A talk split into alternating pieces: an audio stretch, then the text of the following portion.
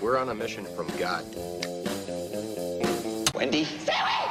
So I got that going for me. Darling? Looks like I picked the wrong week to quit sniffing glue. Light of my life. We enjoy your films. I am a human being. I thought they smelled bad on the outside.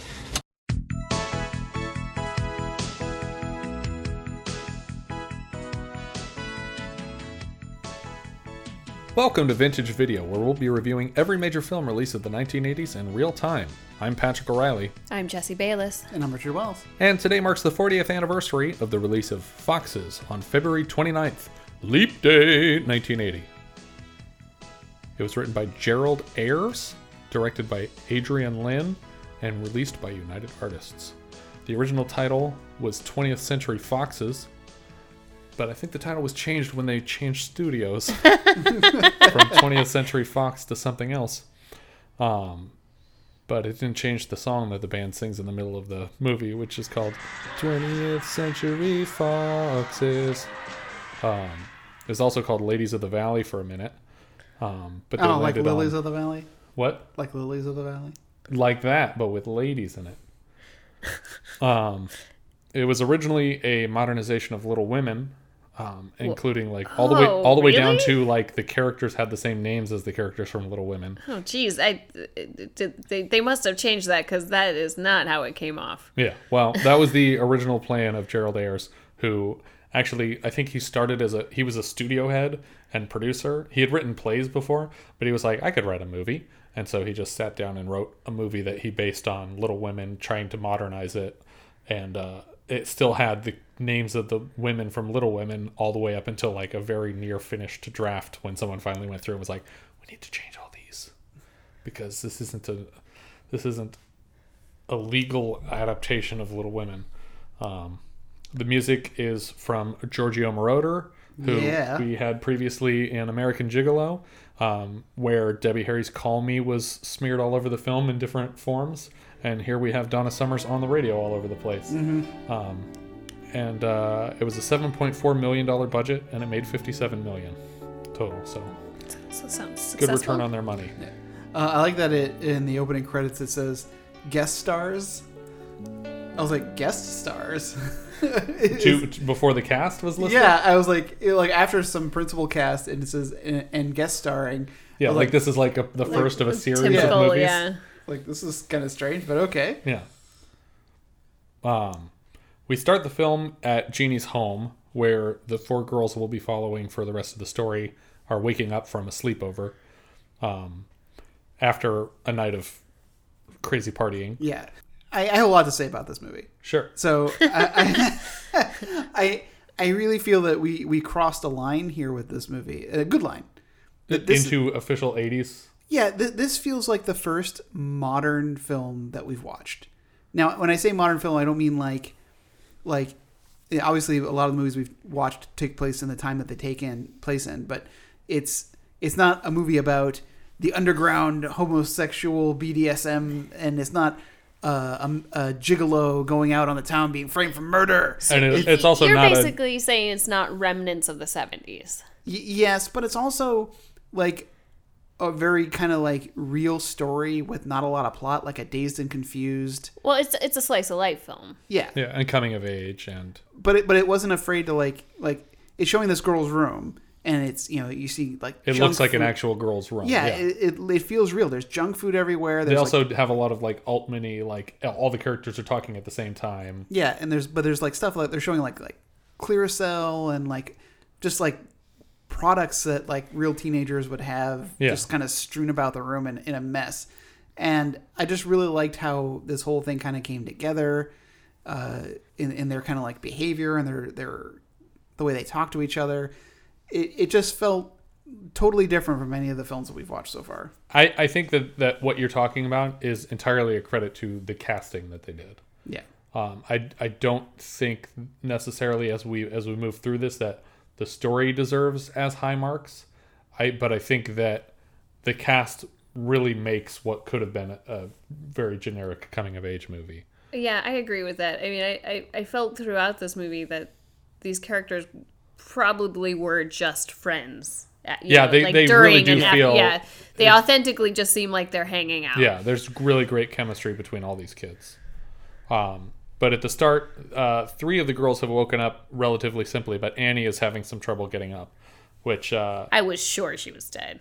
Yeah. I, I was sure she wasn't, but that it was a portent of doom that we that this was going to well, come back. When they did finally wake her up successfully, then I was like, "Oh, she's not dead. That's foreshadowing." I I thought I thought it was too early in the movie for it to possibly. Well, I didn't that know dark. any. I didn't know anything about it going I- into it, I so didn't I really kind of, was. I you know, I'm just like, oh, maybe it's about you know the the aftermath of Oh, that's true. of her death. But I look so also didn't. I also poster. didn't realize that um She was a big actress. that she's that she was an Yeah. important person. That she's a famous singer. They're not going to just put like a yeah. huge name in a in a coffin in the first scene. This isn't the Big Chill.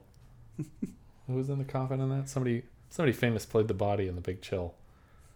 Lee Ving. No, he played the body in Clue. That's funny though because he's leaving. Lee Ving? No, that's the body in that one MacGyver episode. After he gets shot by Pete's people Yeah, and we'll have another uh, MacGyver reference later on in this film. in this film. Let me think about it. Coming up short here. Kevin Costner. It was Kevin Costner, the the body in the Big Chill. I think so. Uh, That's what I was gonna say. Actually, if that sounds right. Um. But yeah, so uh, the girls are all waking up. It's a school day. They've been partying all night. Uh, Annie got wasted on something and threw up in a boy's car. Um, they're hearing through the grapevine that Jeannie's boyfriend cheated on her by making out with some other girl. Um, just typical, you know, high school type gossip. Yeah, they're talking about guys that they they want to sleep with, Yeah, not necessarily date, but just Right. just get in there real quick. Yeah. And uh, Annie pops into her mom's room to ask for the keys to what should rightfully be her car or truck, I guess. Um, it's a truck that her father gave her when her parents separated. Um, but her mom needs it for stuff and is refusing to give her the keys. So Annie pretends she can't find the keys and tells her friends that they're going to have to walk to school and complains that living in such a small house, you can never find anything because it's always such a mess. So um, as they start to leave the house, Annie's dad, who is a cop, shows up and was he- chases Oh, them into the stairwell like, he's a serial killer. Yeah. Easy man. I, I was like, was he waiting there the whole time? Yeah, I was having Windows flashbacks. Like this guy's just gonna chase these kids up the stairs and like murder them. He doesn't say anything, Right? and like he doesn't say like, "Where have you been?" or it's just it's No, just, he's just lunging. I, I I thought that that this was some kind of like raid that that that they were all under arrest, but they were just after her, Yeah, and but uh, and they don't have any concern. but somebody like- does like- say it's your dad, and he's like blatantly knocking over girls that are not his daughter on his Yeah. way to grabbing her. Um, but Annie runs back up the stairs and then jumps off a balcony so that she can get down to the alley behind the house Right. and then runs off down the alley and the other three girls just walk to school like oh wow Yeah. annie will be fine and then we get like the title foxes over these three girls and the music starts playing like it's just like oh you know just happy happy story about friends and it's like oh but one of our friends might be getting murdered but we're fine we got to a scene in what is this a home ec class where they're handling like babies Yeah, I mean, Yeah. it, it's one of the things that you would take in home ec. Or It, I think I think she refers to it later as like child development class or, or Mm-hmm. something like something that yeah like that. but the teacher is just screaming in her face because she's holding this doll of a baby wrong I'm kind of annoyed. I mean, it's it's 1980, but I was annoyed. It's like, oh, all the ladies have to Right, take exactly. the baby taking care of mm-hmm. class. they, now nobody has to take that class because Yeah. no one cares about how you raise your children anymore um, I'm not saying that classes about taking care of children are bad. No, no, no. I'm saying that i'm just saying that we it's should funny that equally apply this. it's funny that society's solution was like fine nobody gets home ec no one knows how to make anything anymore it's like, why are we why are we teaching teenagers how to take care of babies? What message are we sending? yeah that's true well you have to teach them at some point right i'll figure it out um, scott hits jeannie up at the lockers yeah. uh, and Scott is uh, our other MacGyver connection. Yeah, our other MacGyver connection. Yeah, it was uh, one of the Romanus brothers because uh, Robert Romanus playing Scott here and his brother, his real life brother, played brothers in uh, the Prodigal Son or something. Mm-hmm. The Prodigal Son. I think it was just called the Prodigal. Yeah, I- which I was put- a but I put the- season one episode of MacGyver. Very important to our listeners. For you normal people that don't know this, who haven't listened to uh, The Phoenix Richard Foundation and Patrick's podcast. other podcast, the Phoenix Foundation. It's it's uh, long since defunct because the, we we finished the original series and the new one isn't as great. But um, if if you want to check out 180 something episodes of me and Richard talking about MacGyver, you're welcome to it, and we'll we'll talk about this uh, this character. But uh, Scott shows up at Jeannie's locker and he's like, "Hey, what's up?" And she's like, uh, "I heard you were making out with somebody else." And then he's like, "Oh." anyway, don't I get a kiss? And she's like, "No, I don't want that other girl's germs. So bye." Um, and then the principal calls her into the office, um, and it, this seems like another like uh, a violation, like a, t- a thing that would would be out of bounds today. Um, but she is invited into the principal's office to discuss another student, Annie, and the fact that she hasn't been to school in a long time, and is saying, "Oh, her dad wants to throw in her mental asylum," like telling him, telling Jeannie all this information about another student because it's like you're a friend of hers and you can communicate this information. Um, and Jeannie says, oh, "She didn't. She didn't run away. She's been at my place. She's just trying to hide from her dad. You know why her sister ran away, and she's with me to be safe from her crazy father." yeah, and the principal is just kind of making excuses like, "Oh, dads get angry." It's like, "Oh, okay, so we're just okay with abusive fathers. That's Yeah. fine, cool." Yeah. Um, and uh, and he tells her, well, you, you should let her know that her dad's trying to find her. He wants to basically put her in a mental asylum. Um, and so after school, they drive out to Hollywood. Um, Which how did she get the truck? I had I mean, notes. She was presumably after school, she either took the keys from her mom or her mom didn't need the truck anymore or something. I Yeah, know. I- I'm assuming they share the truck, even though it's technically Jeannie's. Yeah. Um, I love when they because before before they go to Hollywood, they meet Scott Baio, Right, Who, who yeah. tells them that oh yeah, Annie's on that bus, and this Right is as the bus is leaving. this is when I texted you. It was like this movie has the greatest dialogue ever. Yeah. because this line where they're trying to get the bus driver's attention. Hey, hey, bus, dumb, bus, dumb, fucker, bus. right. Yeah. I was like, what? I had to rewind it three times because I wanted to get. You're like, hold on. Did she say exactly what I would have said in this situation? That's what this movie is so authentic. Dumb fucker bus. Um, and like, and they yell at Scott Baio for like, "You better not be lying," uh, and he just kind of like, like offendedly skateboards away. Yeah. But as he skateboards into the store, the door is just magically open for him. And I was like, So it's not even it's not automatic doors. It's no, literally like it's like people a pulling the door pull open. door, but no one's there, and the door just opens as he goes in. And it reminded me of the Family Guy when uh, Peter becomes beautiful and goes, "Wow, when you're beautiful, doors just open for you." He's like, "Actually, it opened because you stepped on that black rubber square." Of course, if that wasn't there, it would have opened anyway because you're beautiful. but uh, And Scott Baio is beautiful here. yes, he, yeah. I will say Scott Baio is a handsome young man. Wow. He's really young in this. I mean, Yeah. like he looks like a baby. How old? I'm just. How old is he? He's he's young. He seems like he's younger than the rest of them. but this is post Bugsy Malone, right? Was Scott Baio and Bugsy Malone? Yeah, him and him and Jodie Foster. Oh, Jodie Foster too. Yeah, yeah, yeah. You're right. You're right. this Uh, is the. Uh, I think this is the reunion for them. Let's see. Scott Baio would have been 20 years old in this movie. Is that true? Well, or 19. I was gonna say he looks even younger than that. He would have been 19. Well, he would have been 19 when it came out. You know, and maybe. maybe He looks like sixteen. Maybe he was 18 when it filmed. I remember Edgar Wright said that they play Bugsy Malone in uh, England the way that they play uh, the Christmas Story here. That it's like one of those Really? movies that it's like everyone has seen because it repeats on TV all the time. I think that was Well, the example that he used. Well, oh, that's funny because when I we ju- I just read the um, Eddie Izzard uh, his bi- his biography, Yeah. the Believe Me, and uh, oh, and he talks about and he was talking Malone, he was talking about how much he loved Bugsy Malone because he and- had talked to Alan and, Parker. and he's just like I'm gonna be yeah I'm I'm gonna be in that movie and it's like well that movie already came out so obviously you're not going to be in that movie but Yeah. like you know that was what got you into like yes I want to be in film so so it was before. 80? yeah it was seven, 76 Okay. so he would have been 16 even younger. Yeah, that movie yeah. They're all it's a bunch of kid gangsters yeah throwing pies. So they find Annie in Hollywood, and she's hanging out with her crappy boyfriend Duke, right? Loser. What's that? I think it's loser. Sorry, loser boyfriend Duke. um, this isn't the same guy that shows up later in the movie. Uh, no, I think this is a different guy. This Oh, this is loser. Um, and and Jodie Great Fo- name. and Jodie Foster says, "Stay away from loser. He's in a street club." A street club. That actually makes it sound cooler than his own name. That's what I, I said. A street club sounds like it might be all right. Yeah, he's in a street club. It's like Was the word gang like off limits or something? They had to say club. Well, I- I feel He's in a street club. Yeah, they memorize all the boulevards in the valley. I spotted Sepulveda the other day.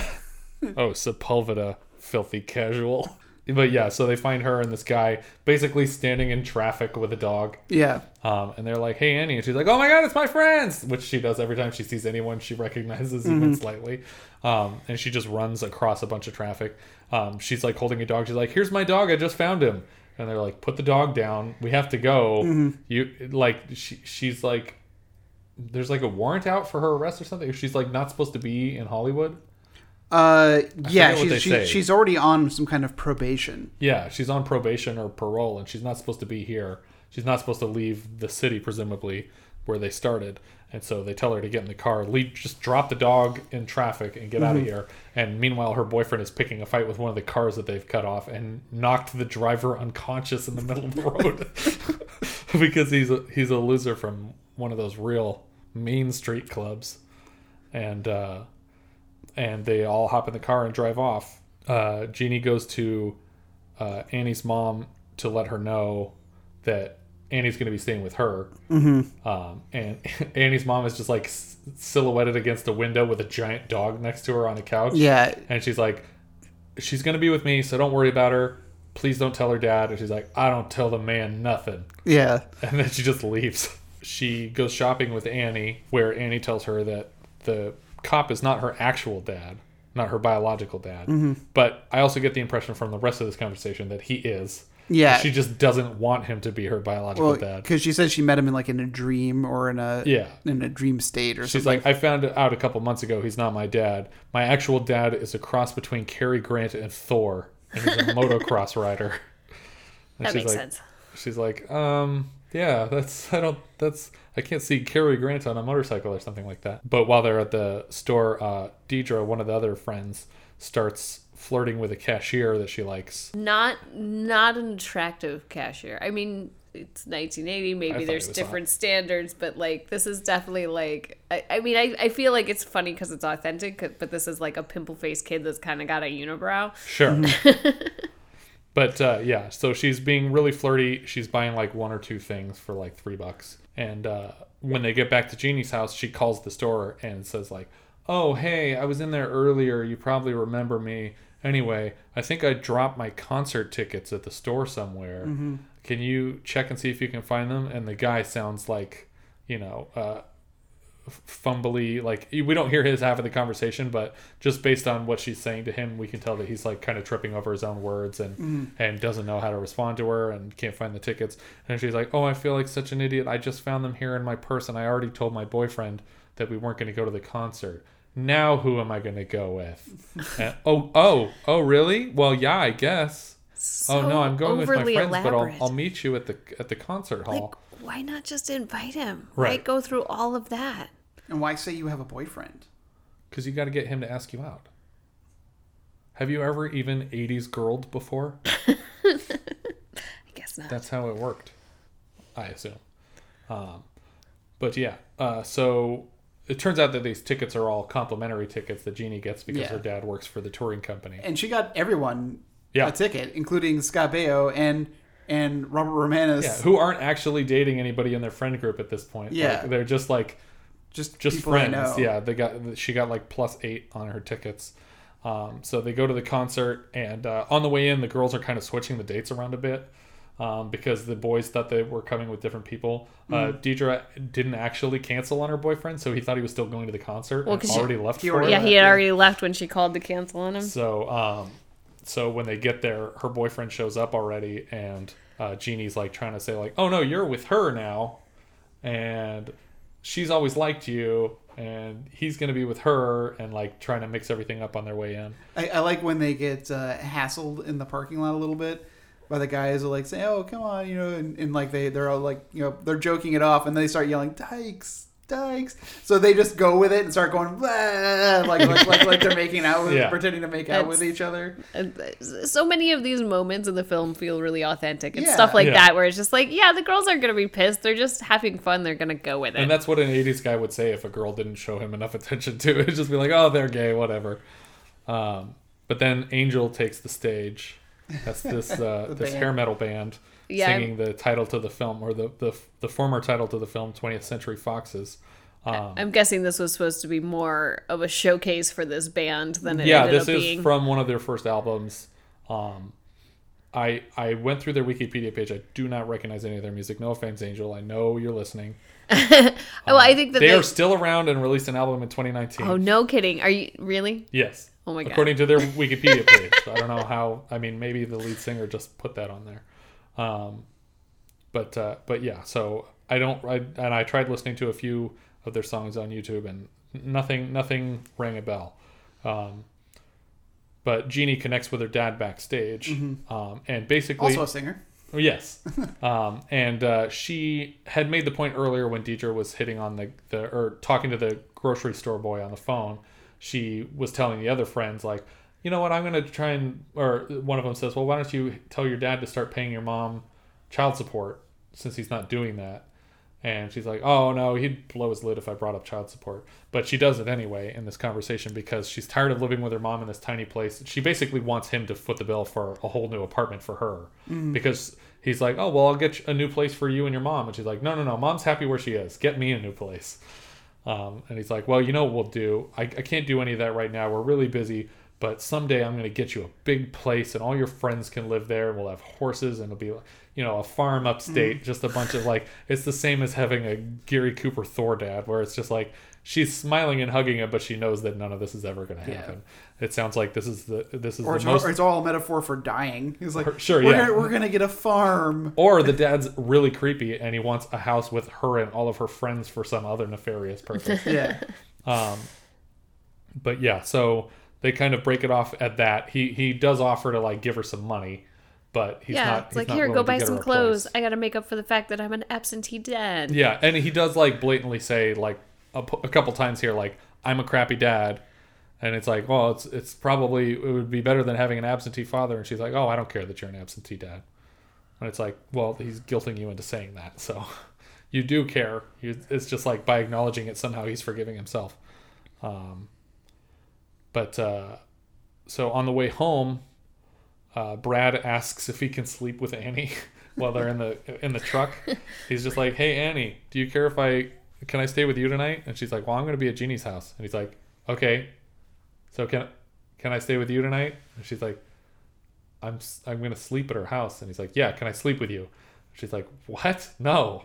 And then he just moves to the next girl. He's like, "Hey Madge, can I sleep with you?" She's like, "What? No." And then he's like, "Hey Jeannie," and then I'll just start laughing at him, and then he just has to get out of the car because he's so embarrassed. But but I, but I, I like Jeannie's like reaction of like, oh, I'm the last. Like, The oh, oh last good. Oh, one. Madge came before me, huh? Real nice. I'm driving. um, but yeah, so uh, so Brad hops out and just skateboards off. Um, Annie sees uh, maybe a different boyfriend. This is this is Duke here. Uh, I don't think this is loser. No, yeah, I think this might be Duke. This is Duke. So she sees Duke and hops out of the car and just runs off to hang out with them. Um, so it's basically just Jeannie and Madge in the car. Uh, they go back to Madge's house to drop off Madge because she wasn't going to be staying at Jeannie's house. Um, but when they get right as they're walking up to the house, Madge admits, "Oh, by the way, I, I have slept with a guy, but that's literally all I did was sleep with him. Um, it didn't go any further, but he's a much older guy." And when they go in the house, it turns out that Madge's little sister is having a sleepover, and there's like 20 kids at their house already. Um, and then we meet her mom, and her mom is like uh, being a host for this party. But it seems like there were two parties planned at this house on this night. Yeah. Well, I think it's supposed to be Madge's birthday, and the girls are supposed to come over or something. yeah. So so Madge is supposed to have a party with her friends. But it was supposed to be after the little sister's party. Well, I, I think that the sister was probably trying to sabotage or like said like, well, can I if she's having friends over, can I have friends over? And Sure. We'll just we'll quote unquote stay out of the way kind of yeah, thing. but it, it was too many kids Yeah. already. But Uh. and maybe I'm crazy. Yeah. But Madge's mom is awesome. yes, I Yes. 100% agree. Yes. She is cool. And and Madge is just like, you don't understand, mom. It's It's just like, like, I don't understand. Like I'm I'm the cool mom. yeah, I got whole you a group. keg. Yeah, I literally got you a keg for your high school party. I'm and she's like, my friends are too cool for beer. They drink liquor, and it's like You- your yeah. friends don't drink liquor. They, they drink uh scotch. Yeah, she's like, oh, is that is that right, Jeannie? Do you like scotch? No, I don't like scotch. But I, I love her reaction to Jeannie saying, no, I don't like scotch because it seems like that's when she realizes, oh, you've actually had scotch. Because if you hadn't had scotch, you would have just said, oh, sure. But you've clearly had it if you're willing to admit that you don't Right. like it as a child. Um, but yeah, she seems like really cool, and she's like making fun of her kid in all the like right ways. Yeah, and, and like like when like when like uh, Madge is getting all upset, and she she calls it the little sister. He says, "He bring me a beer, bring mommy a beer." Yeah, she's like, she's like, oh, you're. uh," She says like right after she says she's a virgin, she's like, oh, that's wonderful. Why don't you bring your mom a beer? Like celebrating that her daughter is a virgin. Well, and and and she comes clean. Like he's like he's like you don't understand, mom. He's like it's like your dad and I did stuff. We did Yeah. all kinds of stuff. It's like I was a human. I was I was your age at some point in my life. like she wasn't at all trying to hide. Like she's like your father and I never did anything like that when we were young. It's like yeah, no, it's she's she's being well, very didn't- transparent and honest with her daughter, which I think is the right approach. I don't think buying a keg of beer for a bunch of high school kids is the right approach. Yeah. I think that's one step too far into the. I'm And- trying to be a cool mom. and is illegal. Yeah, well, Um, illegal, whatever. No, yeah, it, it's the, there is a thing about that. But anyway, um, it reminded me very much of the sketch of the state in the state where, where it's Doug. I'm Doug, and his dad is like he's, try, he's always trying to like prove that he's better than his dad, or his dad doesn't understand his generation, and. And his dad's like, Doug, are these your cigarettes? It's like, yeah. What you gonna do about it, Dad? You just send me to Grandma so she can teach me pinochle and make me bland? It's like, no, I was wondering if I could borrow one. but one is like, oh yeah, sure. No, no, Dad. like, like, his dad's like super cool and like totally Has no problem with anything. And Doug is like really upset about it. This is this, like, and Madge goes and cries. Yeah. she cries because because her mom is too cool. She's out cooling her cool. Yeah. in front of her friends. And she comes in and says, "Your friends are coming over. You better get out there and go Yeah. hang out with your friends and drink that beer." Yeah, she's like, "Mom, you're not embarrassing me in front of my friends." Um, but yeah, then she literally like, as Madge is crying on the bed, she goes into her room and she's like, "Oh, are you just gonna cry? Are you a big crybaby?" Okay, well then I'm gonna cancel the whole party, and you're gonna have to call all of your friends and tell them that why the party got canceled. And she just continues crying in her bedroom and d- never comes out for the rest of the night. Her sister's just sitting on the porch, and every time someone who was gonna go to the party shows up, she's like, Where's Madge? She's grounded. How come? She's a virgin. and then the kids just turn around and leave. Um, uh, Jeannie goes back to her house, and her mom has been up late studying because she's trying to get a college degree because her ex-husband told her that if she gets a degree that he'll leave her alone or she'll leave him alone finally um, and she's complaining because none of it makes any sense to her and and uh, and it seems like Jeannie's getting like weirdly mean here. Uh, like she starts the conversation in, in a dark direction by ripping on her for her boyfriend, and uh, and she's like, "Oh well, why why didn't he take you to dinner?" And she's like, she's like, "I don't know why he didn't take me to dinner. He was supposed to take me yesterday. He was supposed to take me today, but he's too busy with his wife."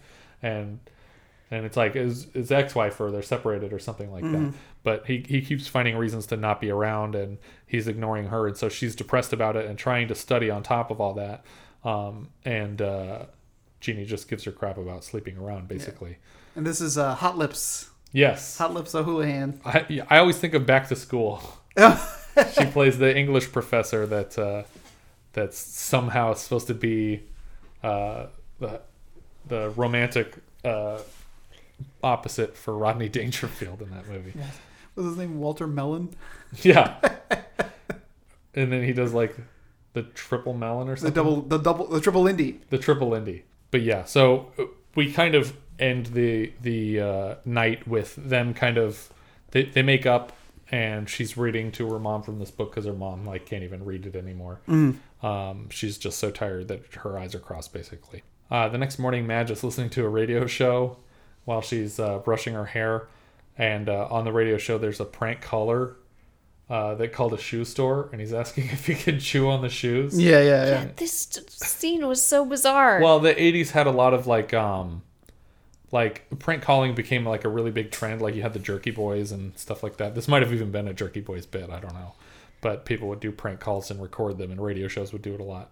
But uh, the guy at the shoe store is being weirdly understanding, which makes it sound really staged. Is it going to be noticeable? So if another customer comes in and wants that shoe to wear, is it going to be noticeable that somebody nibbled on it? Are your shoes that quality shoes that somebody's going to care that much? But he says like you can come to the store and I'll, I'll take you to the back and he's like oh do you have some extra nice shoes and he's like yeah I got some real nice shoes in the back like why would I exclusively let you chew on the nice shoes it doesn't make any sense unless you're buying them None of it makes any sense. well chewing on shoes I get um, I don't get that. um, but we find out that she's getting all uh, dolled up so that she can go meet her boyfriend the much Mhm. older boyfriend character.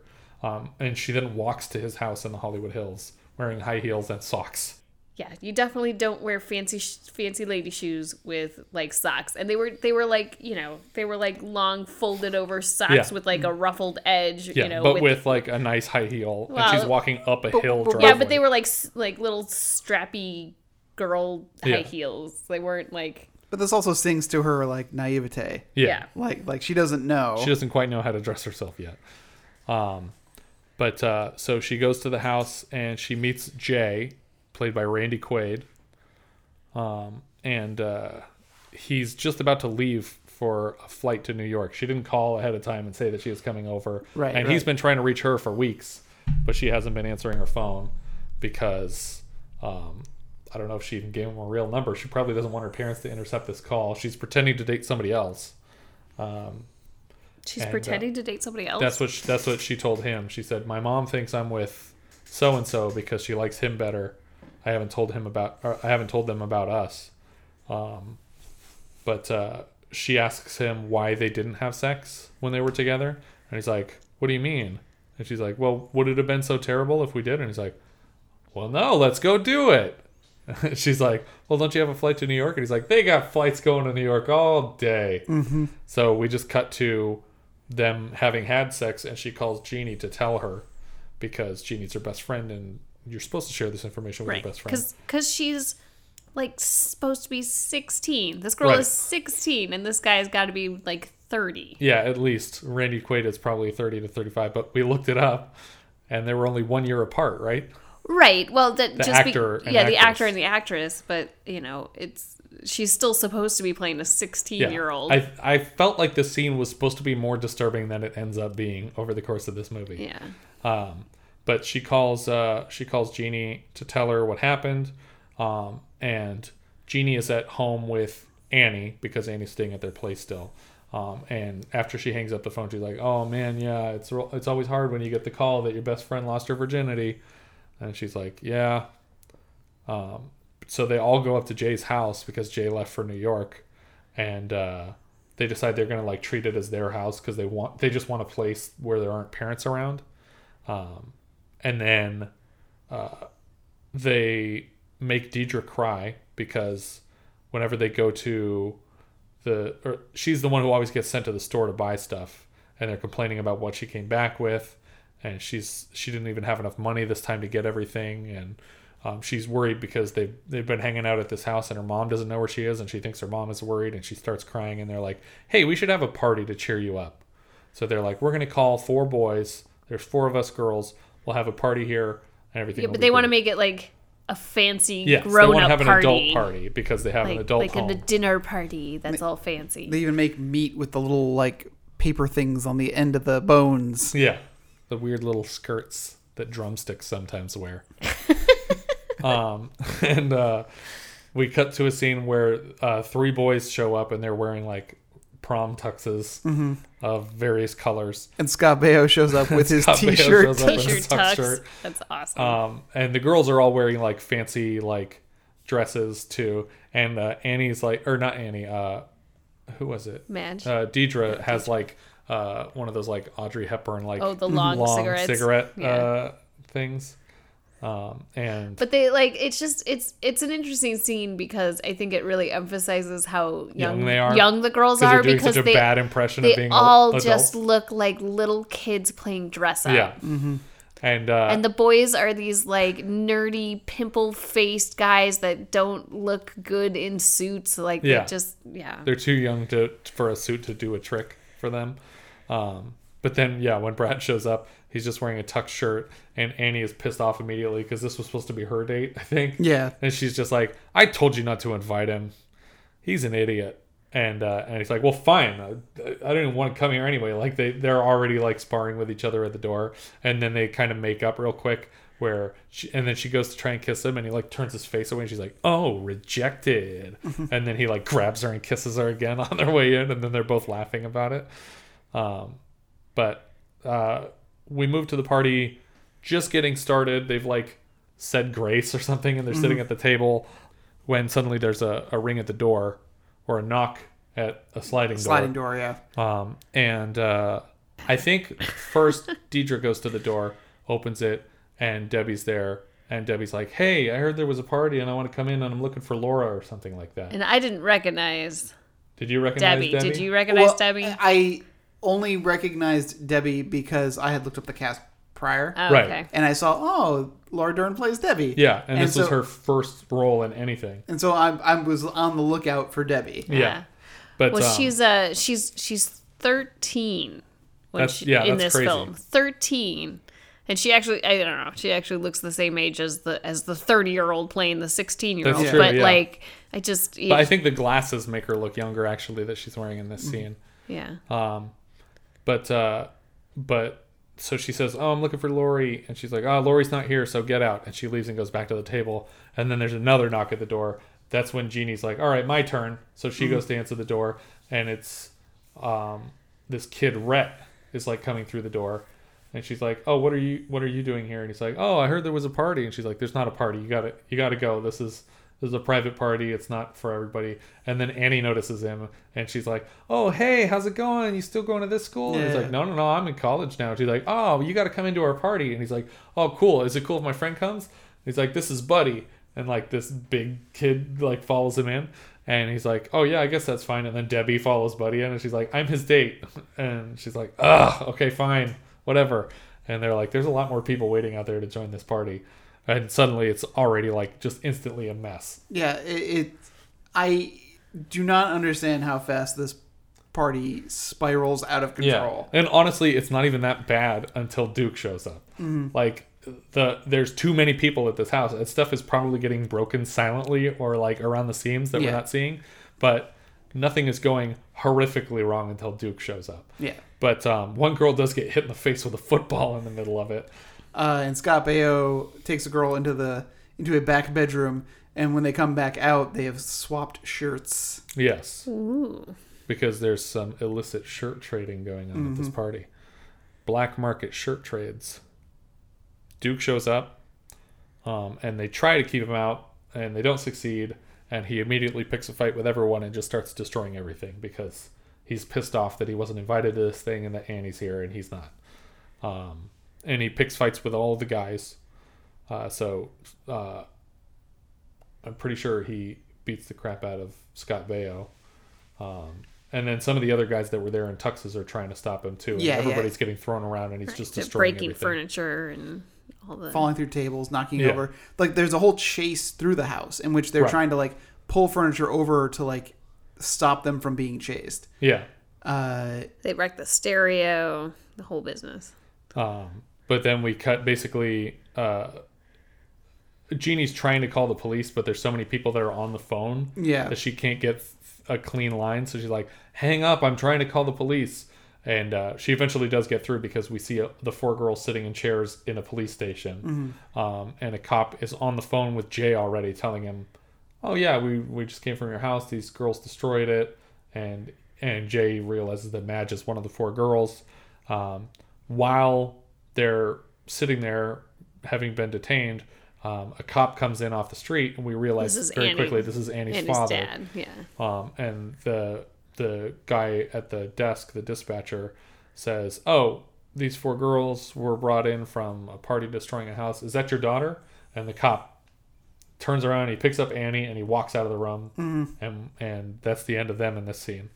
Um, we go back to Jeannie's house where her mom is lecturing her about throwing parties like this, um, and she's the more um, hypocritical mom. Yeah. where she's like, "Oh, how dare you do this kind of stuff? Aren't there nice people anymore?" And it's like you're making all the same mistakes I'm making, but Yeah. right now as an adult. Yeah.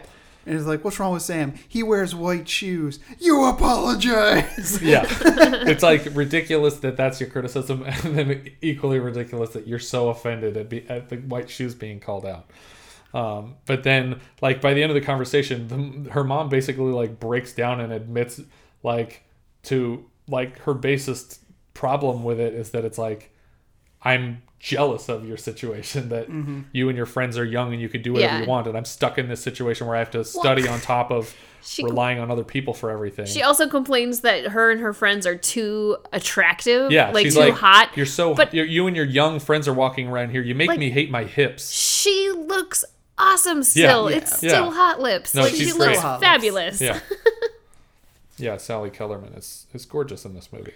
So yeah, this the the fight just continues to flare up, and they're throwing a lot at each other. But it basically ends with her saying, "You make me hate my hips. I hate my hips," and walks out of the room. Like there's there's not a clear resolution to that fight. Um, Jeannie goes to find Madge at Jay's screwed up house. Mhm. Um, she's just sitting on a couch crying, and she's like, "Oh, I thought you were Jay." Like I was so terrified. It's probably good that she was there when Jay got back, but um, but Because Jeannie, Jay, 'cause Jay wants to beat her up. yeah, Politely. Um, politely, yeah. Uh, but uh, the the two of them are sitting in this mess and talking about how they're going to try and fix it. Mhm. Um, and then Jay walks in, um, and they're telling him that oh, we're going to get full time jobs and we're going to pay you back every, every cent's accounted for. Mhm. We're gonna we're gonna fix this whole place right up. And he takes it surprisingly well. Um, Yeah. He does tell uh, Right, Jeannie he- to leave immediately. Yeah, but he also, you know, like tries to reality check her and be- like, "What are you? What are you gonna do? Be a waitress? Like that's that's gonna take you the rest of your life to pay he back all like- this it- damage." she says, "We're all going to get jobs and we're going to pay you back." And he's like, "Doing what? Are you going to be a waitress? That's going to take you 80 years apiece to to fix this place and put it back to how it was." Um, and Which, she's like, "You no. think we're a bunch of children?" And he's like, "Yes, I do, because you are children." Yeah, and it's like, he's the dude and I'm also sleeping with having the sex with a child. child. Like, that's the that's the silent part of that. That's why I'm having sex with Yeah. you. I wouldn't be Because you're a child. Why would I be sleeping with you if I didn't think you were a child? oh God. um, but uh, but then when she she turns around, she's like, "I'm leaving. I'm leaving out the door." And he's like, "What door?" Because apparently the door got like ripped off the hinges. And she's like, "This door." And she goes out the sliding glass door, and he's like, "You come back here." She's like, "Why? So you can beat me up?" yes. yes. Please. So- Please what? Please come back here so I can beat you up. Which is like clearly he's joking at that point. Like he's not intending on like Yeah. doing any physical harm to her. And as mad as he is about his house, and he's deservingly upset about it, like he he doesn't lay his hands on her in, in a physical way. Uh, he, he gets he a- grabs her shoulders and holds her against the wall for a second to yell Yeah, at her. yeah. But he's never he's not like smacking her around. No, no, no, no. Um, it's within the bound. It's it's what you would do to a child who ruined your house like yeah. this. Right. Um, well, and she as she like you know pouts and you know sulks down the driveway, like she's just reinforcing She's, this she's the one who childishness. wrong. Yeah, in this she's Yeah. 100 percent in the wrong. Um, but it's like if you set this guy up as like a guy who's hitting on high school kids already, like why are you going to draw the line at him like slapping her around? Like it seems like you've already set him up as a jerk. Why are you trying to pretend that he's a nice guy now? Yeah, I don't know. I think they want him to be the nice guy. I guess. I guess the ending is depending on him being a nice guy. Um, but uh, yeah, so Jeannie is driving her truck home from from this situation when she sees Brad just walking down the street, and she picks him up, and they start driving for a second. She makes fun of how smelly his shoes are, Mhm. so he just throws them out the window, and resigns himself to riding around in her car all day. Yeah, it's like a very easy rider kind of moment where the dialogue is overlapping with different scenes. Sometimes Yeah. sometimes it's a scene where they're talking and then it it's other scenes where Them just doing random things, driving around some yeah, reservoir. or, or other scenes where they're talking, but the dialogue is still from the scene before. Right, yeah, yeah. Yeah. It, it's like a lot of weird cutting. It felt very out of place for the movie. It Well, felt it's the only time they do like a montage like that. Yeah. And she's also um she's telling the story of like some time she met some like Native American characters on near a farm or there was like a chicken and she's talking about pain and death and how she feels pain differently than other people and Mhm. it's it's a really abstract conversation and I don't think it really lends itself to any of the themes of the story. Well, yeah, they were like she was like in a in a hippie commune. Yeah. and this guy said that that pain is an illusion. So she poured hot tea in his lap. And she's like, "How's that for an illusion?" Um, but yeah, so And, they, and, and he's being put in a mental hospital. That's that's that's another thing we- that's a part that, of this. That was basically the uh, the result of her dad pulling her into the other room that she's going to get put in a mental hospital. So when Jeannie and Brad finally find their way back to Jeannie's house at the end of the day, when she walks in, the phone is already ringing, and it's Annie calling, not from the asylum. Annie, are you okay? are you Are- okay, okay, Annie? Um, and Annie's basically broken out of the asylum or left the asylum. Yeah. I mean, it depends on what kind of an asylum she's put in, if they can hold her at all. Mhm. Um, but uh, but she, turns out she left, and so she tells Brad, "We got to go find her. She's she's out and she's wasted." And uh, they find her with Duke uh, at some liquor store, um, and she is intoxicated to the point of discomfort Well, she's also on some pills of some sort. yeah, she's she's uh, very like drowsy, and she as soon as she sees uh, Jeannie, she's like, "Jeannie, you got to get me out of here. You got to get me home." Mhm. And uh, and so she basically tries to negotiate with Duke to like re- let go of Annie. We're we got to take her home now. It's time to go. And Duke is being very defensive. And Brad steps up here and gets in their face, and he's like, kind of distracts them enough to take a punch so that she can get Annie to the car. Yeah, they throw him in a Um, garbage can. Yeah, but then he gets out of the garbage can and like speed He tackles tackles him into the him window. with- like on the skateboard. He Yeah. crashes into him hard enough to push him through the plate glass front of this In- store. In hockey, this would be known as a check. Right. But because this isn't h- hockey glass, it's real plate glass like a storefront has, the guy goes right through it and like slices open his neck on this broken glass. Oh, jeez, I didn't Um, notice the neck part. yeah, he's got a big red scar on his neck, and his friends are telling him that he's bleeding a lot. Um, but they chase the car down the street.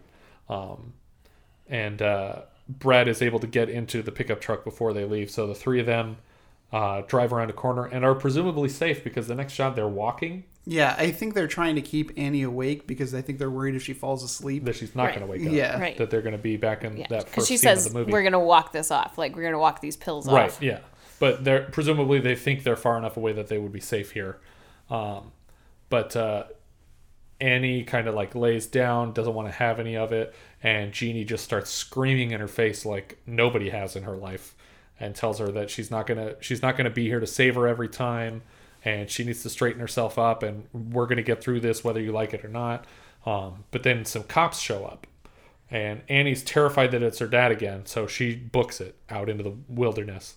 Um, and the cops show up and they talk to uh, Jeannie and Brad, and they're just like, "Oh yeah, no, uh, we're just out here. We're, we'll go home now." Mhm. And the cops are like, "All right, sounds good." And the cops leave, but Brad gets out of the car when Jeannie follows the police out of the neighborhood, Right. So that they'll think that both of them are in the car still, so- and Brad can try and find Annie before she hurts herself even worse. Um, he finds Annie, um, and Duke tries to run her yeah, over. right, right when he's approaching her, uh, Duke and the boys throw on their lights, and uh, they uh, they try to run over Brad in the middle of the street. Um, but he's able to get out of the way. But they chase Annie to the face of like a cliff, basically. Yeah, she just and she just falls off- the side of the road, and they're like, "Where'd she go?" I, I kept I kept wondering, man, when is she gonna get? It's like it's like the Crispin Glover in. Oh, yeah. Time When Machine, he gonna lose the right, arm? This is where it's gonna. She's gonna get killed in It's this. It's like his arm is stuck in the elevator door, and he pulls it in at the last second. It's like a guillotine in slow motion. yeah. Um, I can't stop looking. Uh, but yeah, I I thought that was just her dying when she fell off of the road. Yeah. Um. I thought they were like gonna find her with her head smashed open on a rock. Yeah. Because the next time we see her, she's just in a car yeah, with she's some just guy. like already hitched a ride with somebody. but uh, but they keep chasing Brad around, but because he's on a skateboard, he's much faster than a car. yeah, this is like the inspiration for Back to the Future. Right. yeah. There's a Yes, lot. A lot of this felt very Back to the Future. Um, even even like the lighting that they chose and everything Mhm. felt very Back to the Future. Um, but he ends up uh, tricking them into crashing into a truck full of manure. No. no. um, They sideswipe a they, police they, They hit a police car, and Brad just leaves Mhm. basically. Um, Annie is hitching a ride with some random guy who's complaining that he just got dumped. Yeah. Um, but Because he's like- too high all the time. Yeah. Um, he says he's been in his car for three days. He's like, I mean, I stopped to eat food, but mostly I'm just driving around. And uh, and then he kind of like thinks that there's an opening here, and he tries to hit on Annie, and she's like, Mm. Oh yeah, no, I'm not into that. And he's like, No, and she's like, No, yeah, no. Why? You, why don't you just let me out? And he's like, All right, and he just lets her out of the car, and she leaves. Um, she gets to a payphone and tries to call Jeannie's house again, But she's still out looking for but her. Jeannie's on the side of the road where she lost Annie, um, so she can't reach her. Um, so she goes to hitch a ride with some strangers, Mhm. um, and she ends up getting picked up by this creepy swinger couple. Did you see who the driver was here? The the husband of the swinger couple. like, I thought I recognized him, but I didn't. But you do, because he's totally the cop from Don't Answer the Phone. Is yep, He, from from our previous episode. Oh, man. it's it's the cop that played the uh, what did you call him from Law and Order? Oh, the Jerry Orbach character. He's the Jerry Orbach of of that uh, of the cop duo, the detective duo. I did. Uh, I was like, I think Why that, do I know this guy? Yeah, I think I was like too confused about this whole situation. Where it's like, this is my wife, Bert. Yeah. like what? Yeah, but so the the actor's name is Ben Frank, and he was in Don't Answer the Phone and Foxes that both came out on February 29th of 1980. So he had two movies released the He's a same busy day. man. Yeah, um, I wouldn't say busy. I don't think we'll see him again this year, but um, but he had two movies right here, so that's neat. Um, but in addition to being swingers, they are also bad drivers. yeah. And immediately crash into the tail end of a truck. Mhm. And uh, we cut right to Annie at the hospital, and Annie is not okay. Yeah. Uh, the doctors have just lost her on the table, and for some reason, all the kids are like allowed in the room for this whatever life saving surgery is happening. To ID the body. Um, but you don't let like 19 kids in the room to ID the body. That would be like a parent's job first. But um, and uh, Brad says like, "Oh, you always piss me off anyway," or something like that because he's that's how he's dealing with her being gone. Um, then we cut to the funeral. No, No, it's, it's a, a fake wedding. out. We're we're at a wedding. Annie is getting married. No, Annie is dead.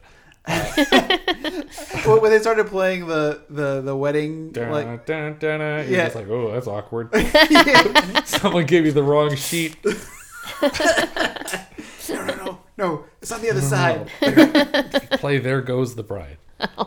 Madge is marrying Jay, the guy that's probably twice her age in this movie.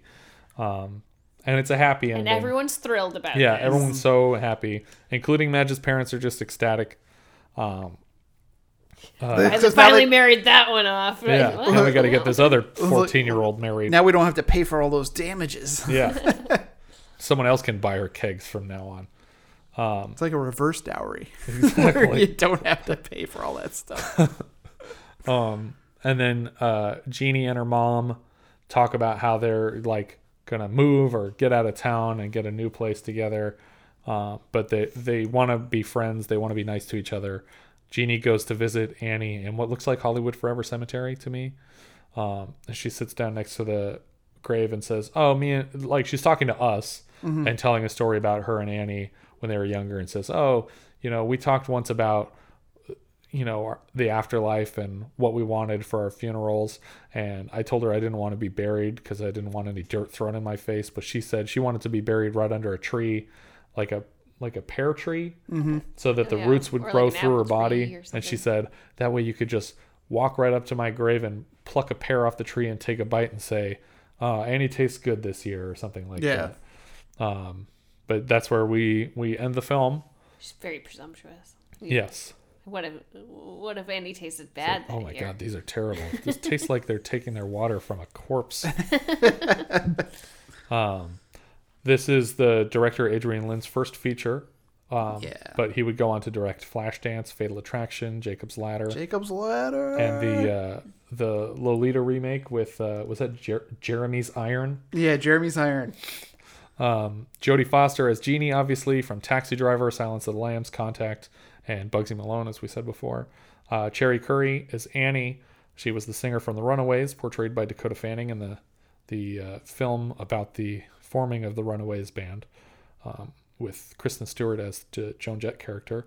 Um, Cherie Currie is also in the Twilight Zone movie in the uh, It's a Good Life, which is the Joe Dante portion. Mhm. Um, and her sister Sandra was in uh, Last Married Couple earlier this year. Um, Robert Romanus um, as Scott was on MacGyver. He was in the And- Runaways movie also, Oh, um, just by coincidence, and he was Mike Damone in uh, Fast Times at Ridgemont High, and he reprised that role in an episode of Family Guy, playing the same character from Fast Times at Ridgemont High in one of their like cutaways. nice. Um, Scott Baio as Brad. Obviously, we said before he he was the titular character, I think, in Bugs Malone. Um, he was also in the Runaways, the TV series, not the band. Um, he's he was in a great movie called Zapped. Oh my Oh, gosh, With we're gonna be Scatman getting to that soon, right? Or is that Um, before this? It might be before this. Oh, Zapped is is great. I love Zapped though. He's also Chachi and Charles of Charles in Charge fame. Uh, Sally Kellerman Mary was uh, Jeannie's mother. She was, as we said before, Hot Lips and MASH. Uh, she was Dr. Diane Turner in Back to School. What is it? Uh, Zapped was 1982. Oh, It's okay. still so we will coming. get to it. Oh, okay, great. That's a great movie. Uh, Randy Quaid was Jay. Um, he is in Kingpin, Independence Day. Uh, you probably know him from being generally insane. Well, on the news lately. yeah, yeah. Um, but it's important why he was in this film because uh, Gerald Ayres produced The Last Detail, Jack Nicholson, and Oh, Randy okay. Quaid. Oh, and he was the last detail. He was Correct. the titular last Yeah, detail yeah. that they go and find. Um, that's one of his younger roles. Yeah. I always think of um, Paper Moon too. He was really young in that. Mhm. He's like a bootlegger out in the middle of nowhere, and he wrestles people. Um, That and he's also that just seems like his Vacation. backstory. Like, Like, that Vacation just is- is, him. not not the not vacation, but Christmas Vacation.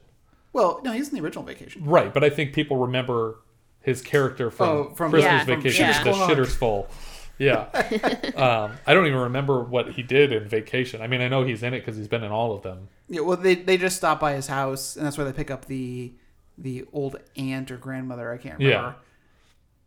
uh, that ends up riding on the outside of the car. Yeah. Um, but yeah, uh, he's obviously great in Christmas Vacation. I really like him in Vegas Vacation too, when he takes into like the really shitty casino where they're Yeah. playing like war.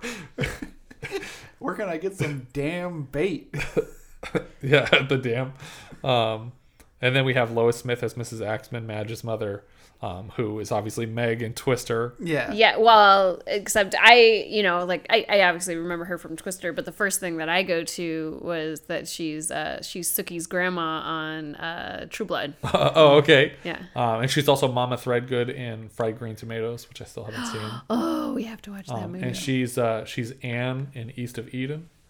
Um, and then we have Scott Garrett, um, who plays Jason.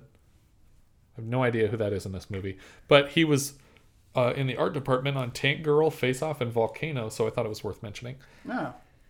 Buddy Foster uh, is the boy in the car.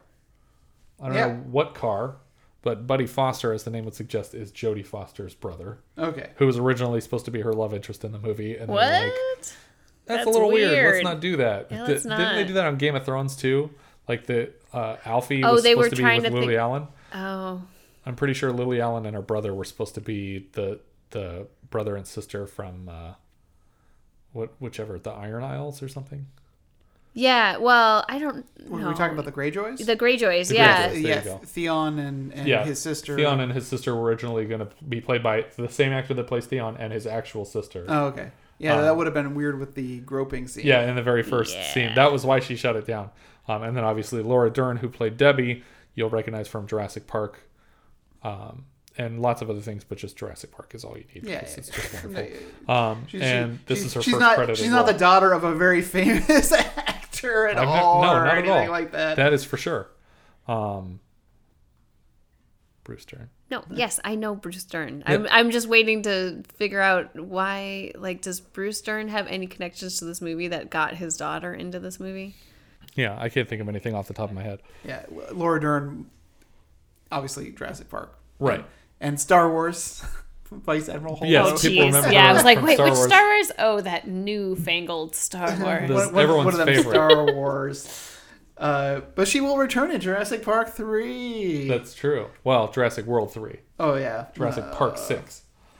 So she was also in Jurassic Park three. So I guess Was she? Yeah, she was. She was in the third one. yeah, she was. Was she just over the phone? Uh, she was in the beginning scene where they fake you out into thinking that it's her and Grant's kid, but it's not. But then she was also in the scene where they're drowning. Yeah, and she's the- on the phone, and she's he's and trying to call her. That's the only other scene. That's the only other yeah, scene. Okay. she's in, yeah.